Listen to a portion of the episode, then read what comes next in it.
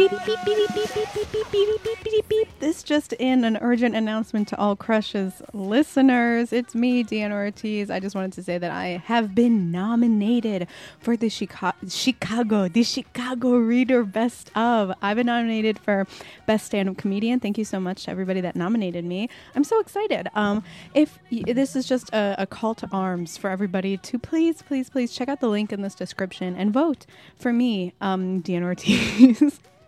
For best stand-up comedian in the Chicago Reader. Uh, voting is up until February 18th. Um, and you can vote from however many emails you have. So you know, bust off those burner accounts and really get really, really get the job done. Um, thanks again for nominating me, and uh, stay tuned for a very fun episode uh, with Allie Drapos coming out tomorrow. Bye.